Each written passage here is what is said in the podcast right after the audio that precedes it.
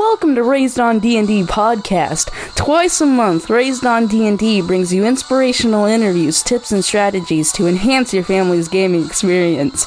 Your host for Raised on D&D has been a game master for 30 years and father to three gamers. Here is Nick Cardarelli. Welcome back, gamers. I'm your host, Nick Cardarelli, and this is Raised on D&D. My next guest lives in the North Coast wilds of Prince Rupert, British Columbia. He is the owner and primary operator of Good Times Games. His Ladies and Kids Hawthorne programs have won the 2019 GAMA Outstanding Organized Play Global Award. He has a coming Patreon that will focus on bringing his Hawthorne programs to the world in print. Please welcome Rob Gruber. Hi, Rob. Thanks for having me. Thanks for being on the show. So, Rob, we're super excited with all the things that you're doing with Good Time Games. Before we jump into all that, we want to ask you can you take us back to your first experience with tabletop role-playing games? What was that like? How did your passion for D&D begin? Definitely. Uh, I can remember it really well. It was uh, 38 years ago. I was 12 years old, probably a mischievous kid at the time, um, you know, not unlike most of my friends. And my mom signed me up for a Dungeons and Dragons summer camp that one of the other moms put together. I didn't know what Dungeons and Dragons was. All I knew is it sounded like I was going to summer school. and it had me freaked out. I didn't want to go. It was Monday, Wednesday, Friday. We started at nine, we finished at three. It sounded like school to me, right? And I'm like, man, I don't want to do this. I, I don't want to be fooling around outside and, and other stuff. But uh, anyways, I signed the I signed the thing. My mom signed, said that I would attend all summer. That mom hired a high school kid to be our dungeon master. I, that first day, that changed my life. That changed my life that first day. We played all summer. At the end of the summer, I was, you know, panicking. Like, how do I, how are we going to continue? You know, the, the summer's coming to an end. I love this Dungeons and Dragons stuff. It's crazy, great. And my friends loved it. And my dad, who was, I think he's almost like forward thinking for his time because he was a very you know, he's very solid in the church and you know all that kind of stuff. And, and back then, 38 years ago, church and Dungeons and Dragons didn't go very well together. And I thought, oh, you know, like this is going to be a tough sell. But he actually saw us, you know, reading and laughing and having fun and really enjoying it. And I mean, here's this kid that never picked up a book prior to Dungeons and Dragons, and there I was reading players' handbooks and, and, and stuff, saving my allowance to. We, we collected bottles, we, you know, whatever we could do to get some Dungeons and Dragons stuff. And he said, he said, Rob, you know what? I'm going to buy you guys all the stuff you need. And we're going to turn the entertainment room downstairs into your little Dungeons and Dragons room. And I thought that was so forward. I didn't think it at the time, but so forward thinking now uh, for him to do that because he knew where we were all the time. You know, like he he kind of controlled, kept us out of trouble. Friday nights, we you know, and through high school, we told was social suicide telling anybody you playing Dungeons and Dragons. So we said we were playing poker. You know, we told every I, I was captain of the basketball team. There was just no way I was telling anybody I was playing Dungeons and Dragons back then. Um, but yeah, I, I was like the name of the show. I was literally raised on D and D, and we played a lot. He said, you know, one of you guys figure out who's going to be dungeon master, and and I'll buy all the stuff. And he bought us he bought us all the books. He had books for everybody, dice. You know, we were we were pretty spoiled as Dungeons and Dragons kids, but but I can see his where his motive, you know, where his motive lied. It was it was an amazing story, and and you know, I've come a long way since that. I've always been the DM from that day forward. I've been the DM occasionally I get to play in uh, one of my longtime friends Scott's campaigns, or you know my brother runs some things too. So I've got I'm surrounded with great DMs here um, in Prince Rupert. My son's a fantastic DM. He's only 23, but he's been you know DMing my store programs for a decade, kind of thing, and and it's just great. It's just great. Rob, your your dad, so he he provided the space and he provided the supplies. Did he ever sit down and play with you guys? Yeah, you know, uh, not back then. But he has played, you know, since my son has uh, has been a player, he joins so that he, it's something he can do with his grandson. Uh, he go he used they used to have an annual trip where they would go visit my brother in Victoria, and that was one of the things they did while they were down there. My brother would run a campaign for them, and yeah, it was just great. I got great pictures of you know three generations playing, and now in my programs I have you know I have the girls of Hawthorne, the ladies of Hawthorne. Some of those ladies, there's a grandma, a mom and the daughter all playing D and D in our store, like three generations playing in our store. It's just it's just wild to even think uh, how far it's come here and how acceptable and how just how beloved D and D is in Prince Rupert. That's incredible. And I want to ask you, Rob, how old was your son when you first introduced him to tabletop role playing games? Uh, he was, he, well, I mean, we've always been playing. We started out, they were six or seven. We started out playing Duel Masters, which was a, a card game. Um, and I had, I'm lucky my dad has had a building downtown with an empty basement that he kind of let me commission as the as the game club. We called it game, game club. It wasn't a store back then. And we would ride, run for my son and his friends. And it grew, you know, six kids playing Bakugan or whatever it was we were doing at the time. Mech Warrior was really big. We had a lot of Mech Warrior, the Clix game, the yes. Kids game.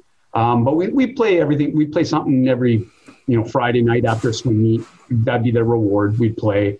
Saturday afternoon was Warrior Day. We'd play. And maybe Sunday we'd play something as well. And started like that. Started at six. And I told my son, you know, when you can read The Hobbit from cover to cover, then we'll play Dungeons and Dragons. And he had it done in like nothing, nothing.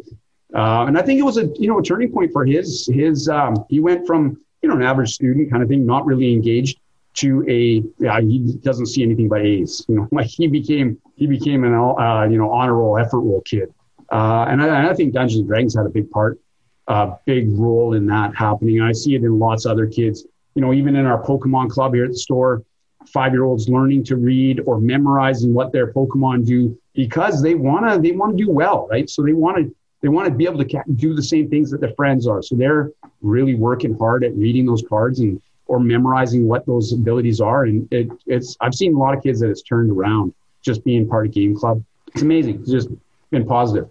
You were in basketball, your son was in swimming. Myself, I was in wrestling. A lot of my high school gaming buddies were on the football team. One of the beautiful things about the gaming community is how diverse we are. I think that's great that as a reward for doing well, for a reward for reading, a reward for uh, doing sports, was getting to play Dungeons and Dragons. So now you have the ladies of D and D and the kids of D and D Hawthorne programs. Uh, can you tell us a little bit about that?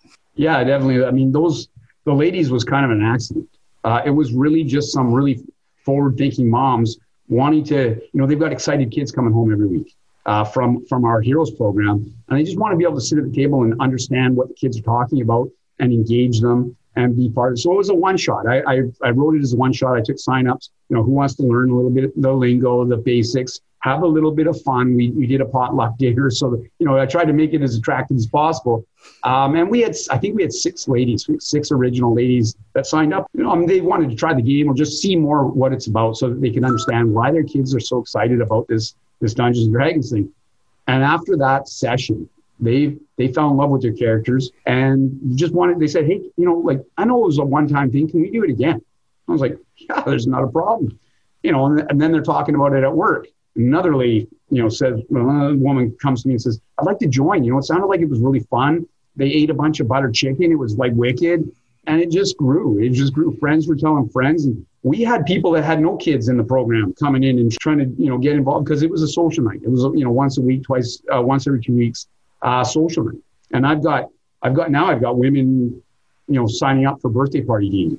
They're they're bringing you know seven friends and well they do different you know they have a cake that's got Elven script on the side. It's like crazy. They're hardcore. They're they're right into it and they've and they've become their characters and they're it's exciting. It's probably you know, I, my friends are great, but the ladies of Hawthorne are one of the greatest groups I've ever I've ever had chance. They don't come with any preconceived ideas. It's like it's wild every time. The idea, whatever they come up with, is not in the book. I gotta wing it. I gotta go off, you know, fly off the seat of my pants. It's just great. It's great for me as it's been great for me as a DM. It really pushes me to write excellent content, um, exciting content, and engaging content because some of them have been coming for four years.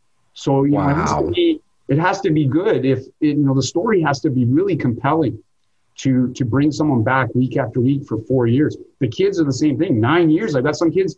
You know, Peyton Closter has been playing with me for nine years. You know, nine years. She was just a little girl. Now she's you know in middle school. It's crazy. You have a actual brick and mortar storefront.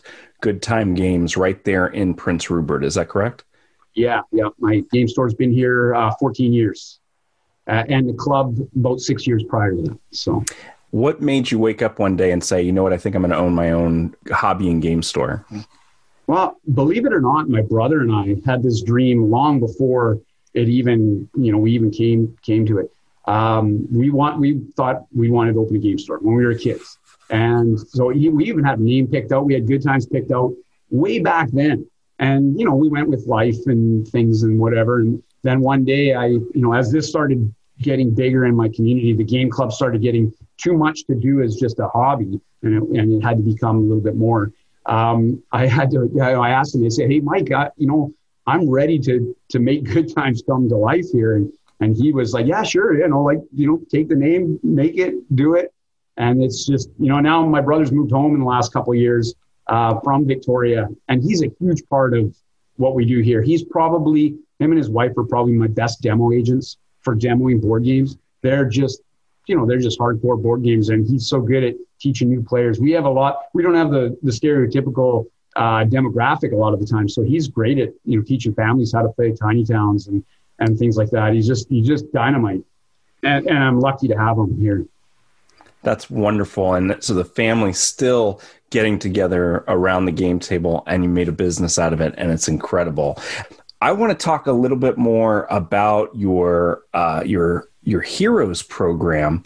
So you have taken the kids from the tabletop and you've taken them into the world of LARPing or live action role playing. They're dressing up, they've got boffer weapons, they're going out into parks. And um, I always wanted to go to one of those camps like in Connecticut or something where you could go and they you rent out the cabin and you get to be your character like all weekend long. And I've never been able to do it. But you've done it. You've made that happen and you've made it happen for your whole community. So tell us more about that. We've kind of developed between my son and myself and um, one of our employees here, a young lady named Olivia, we've developed what's called the Swords and Sorcery Program. And it's a set of rules. It's basic enough that five-year-olds can come out and contribute and you know be part of the action. But it's also you know it's got level ups and different different intricacies that make it appealing for the older kids as well, and even adults. I've I've done you know adult birthday parties at the park as well, where we do sword fighting birthdays. Um, but yeah, it's it's grown. It started out as kind of like a little scavenger hunt as part of the D and D. We would do something that happened in the session and then like reenact it around town. I'd have plants and different things. They'd find different things at different locations and have to figure out where I was in the end, and then it would be a giant fight. Um, but now it's just grown. Like we'll have the D and D camp going on in the summer, and then we'll have gamer kids camp which joins with them for the swords and sorcery and then we've got drop in swords as well so there's not there's days that those numbers swell to 60 70 kids that were taken over for sword fighting wow you know, on a nice day it's you know it's crazy we did um, we did a couple of medieval feasts not last year but the year before when there was no corona uh, and they were both 70 plus everybody in full dress up that they could we ate outside. We ate Elven. You know, we had I read proclamations as the Elf King, and we had awards and stuff included. We gave away a bunch of swords and different things, and it was fantastic. You know, and we had so many parents there watching their kids, you know, get get awards and get proclamations, be named to the Dwarven Guard or the Elven Royal Guard kind of thing, and, and get their place in in in kind of the program. Super fun. Kids as young as five boys and girls, and then all the way up to you know adults. We have lots of adults that join us because it's just hella fun, right? That's amazing. And I and I've seen on your Facebook page, Good Time Games, photos. The kids are out there, rain or shine, getting out there, big battles. Um, but 70 people. And I, I've had I've had some experience with the Society for Creative Anachronism, and no one would ever ever affiliate SCA with LARPing. Okay, so before everyone sends me hate comments, no one's saying that, all right? But the idea of having 70 children in the park with full uh, armor and boffer weapons and uh, dressed like elves and dwarves, just just amazing. But it, it's really become a Prince Rupert phenomenon. It's taken over the whole community. Tell us more about that. Yeah, I mean, when we walk down to head to the park, the cars going by honk and wave and salute the kids, and we've got our, our call that we call to people that we see on the street that we know. It's it's amazing. Every, everybody loves driving by and seeing the kids at the park, you know, doing swords and sorcery. Uh, they love being part of it. We've got parents that are part of it. I mean, we even I went over and we had a big uh, special event we ran for Christmas, our holiday uh, event, which we had six groups of D and D all in like a, uh, a storyline that ran. Each, each of them played for four hours straight, kind of thing. And the storyline continued. And I had our mayor, we had like dignitaries, or, you know, from different uh, parts of the community come and join us for the big finale. I mean, our mayor wow. even came up to stop. He, he, you know, I, I went up in my full Elven Elf King garb with an entourage to invite him with a proclamation to invite him to attend uh, right at City Hall. And it was crazy, you know, like I, here I was, you know, standing there full leather armor, got my glaive and, and everything. And we're asking the mayor to come help defend the community, basically. Um, you know, it was an alliance of men and elves, and it was just just really, really electric and cool. And we we even had our local cable company broadcast the whole event, so people could tune in from home and watch the kids playing D and D. Watch, you know, some of the kids brought their parents and signed them up, and parents played with them for the first time, and it was just a fantastic. You know, it was a weekend. We had the upstairs of the store done up like a like a tavern, so kids could hang around uh, do coloring pages, watch the action on a big screen. And there was a fireplace there, a big screen fireplace. It was it was just it was wild. We we try to really go all out when we do stuff.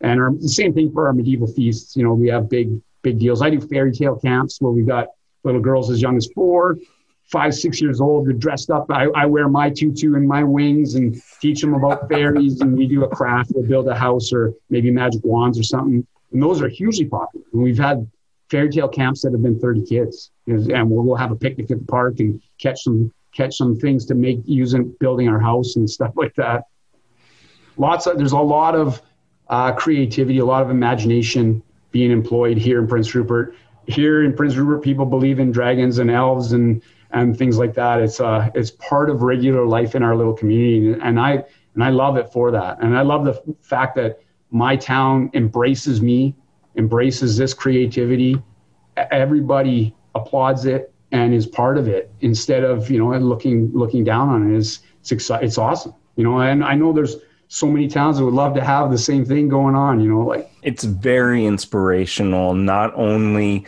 for your community, but also the fact that you bring families together and that it all started with your family. And that is amazing you're very passionate about Dungeons and Dragons. Your father had the foresight of seeing the benefits of the game. You know, when when parents are like, "Why should my child waste their time?" I mean, he could be playing basketball, he could be going to swim meet. Why Dungeons and Dragons? What's what's the benefit of it? What do you say to those kind of parents?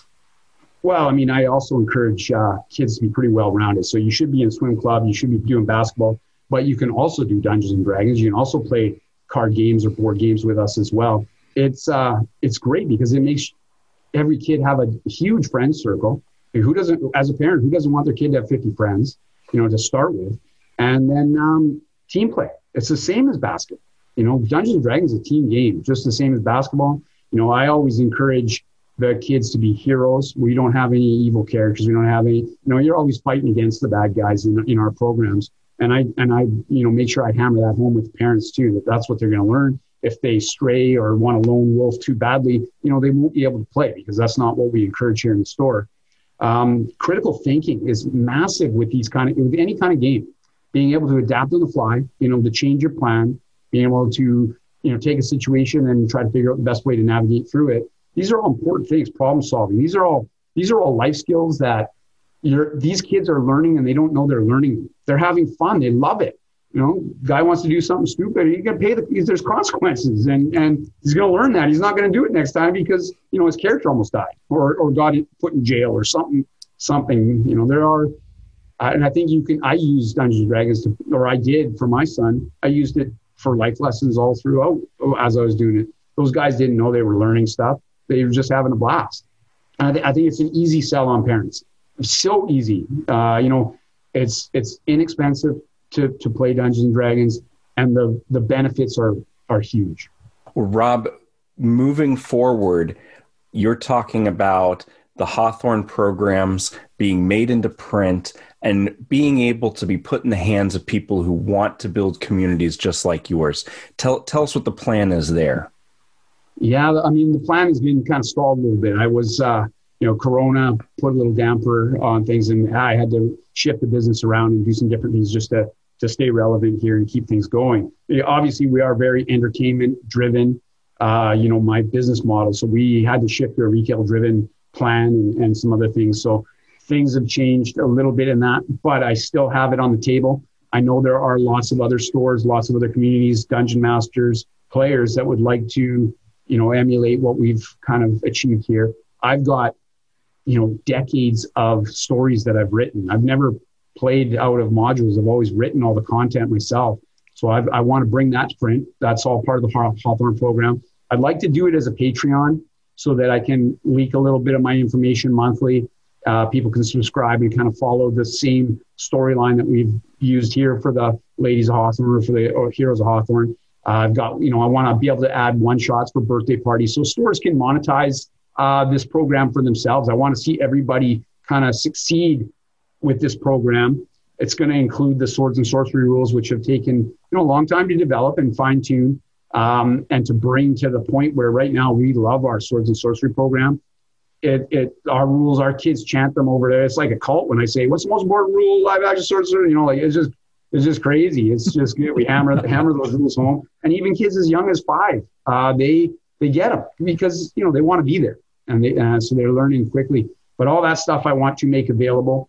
The I, the end result is really I would I would love you know before the end of my days to see that Hawthorne Players Guide or Hawthorne Campaign Book in print in a hardcover, you know, beautifully illustrated and and ready to go because I've got I've played every edition. I mean, there's no wrong way to play Dungeons and Dragons. I take something from every edition. I to really say that I play Dungeons and Dragons is probably not even accurate because I common sense rule almost everything on the fly. I never open a book. I've got you know I've got six year olds. If I open a book to look for something, I've lost my my audience. And right. so I'm pretty good. I'm pretty good at narrating. I'm pretty good at telling a story. Seeing you know if they engage in something, I'll shift everything to go that direction. Just make it fun. Everybody, everybody deserves to have fun, not at the expense of anybody else at the table. So you know, like that's that's my plan. I'd like to see that in print. I've got you know my banner is on my Facebook page, my Hawthorne uh, fantasy storytelling banner. I'd love to see that on the cover of a book, and that would be dream come true for me. That would be the end end of all ends for for the Elf King right there. Well, and Rob, we want to see that too. So if uh, you get to that point and you're doing a crowdfunding or a Kickstarter, you let us know so we can let our listeners know because we want them to be able to get their hands on that book one day too.